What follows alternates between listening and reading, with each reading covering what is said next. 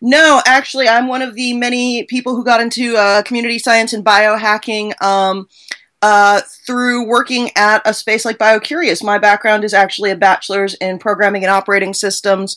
I've got an MBA in global management, and I've worked in a lot of different industries, including in tech uh, for many years, working at Apple.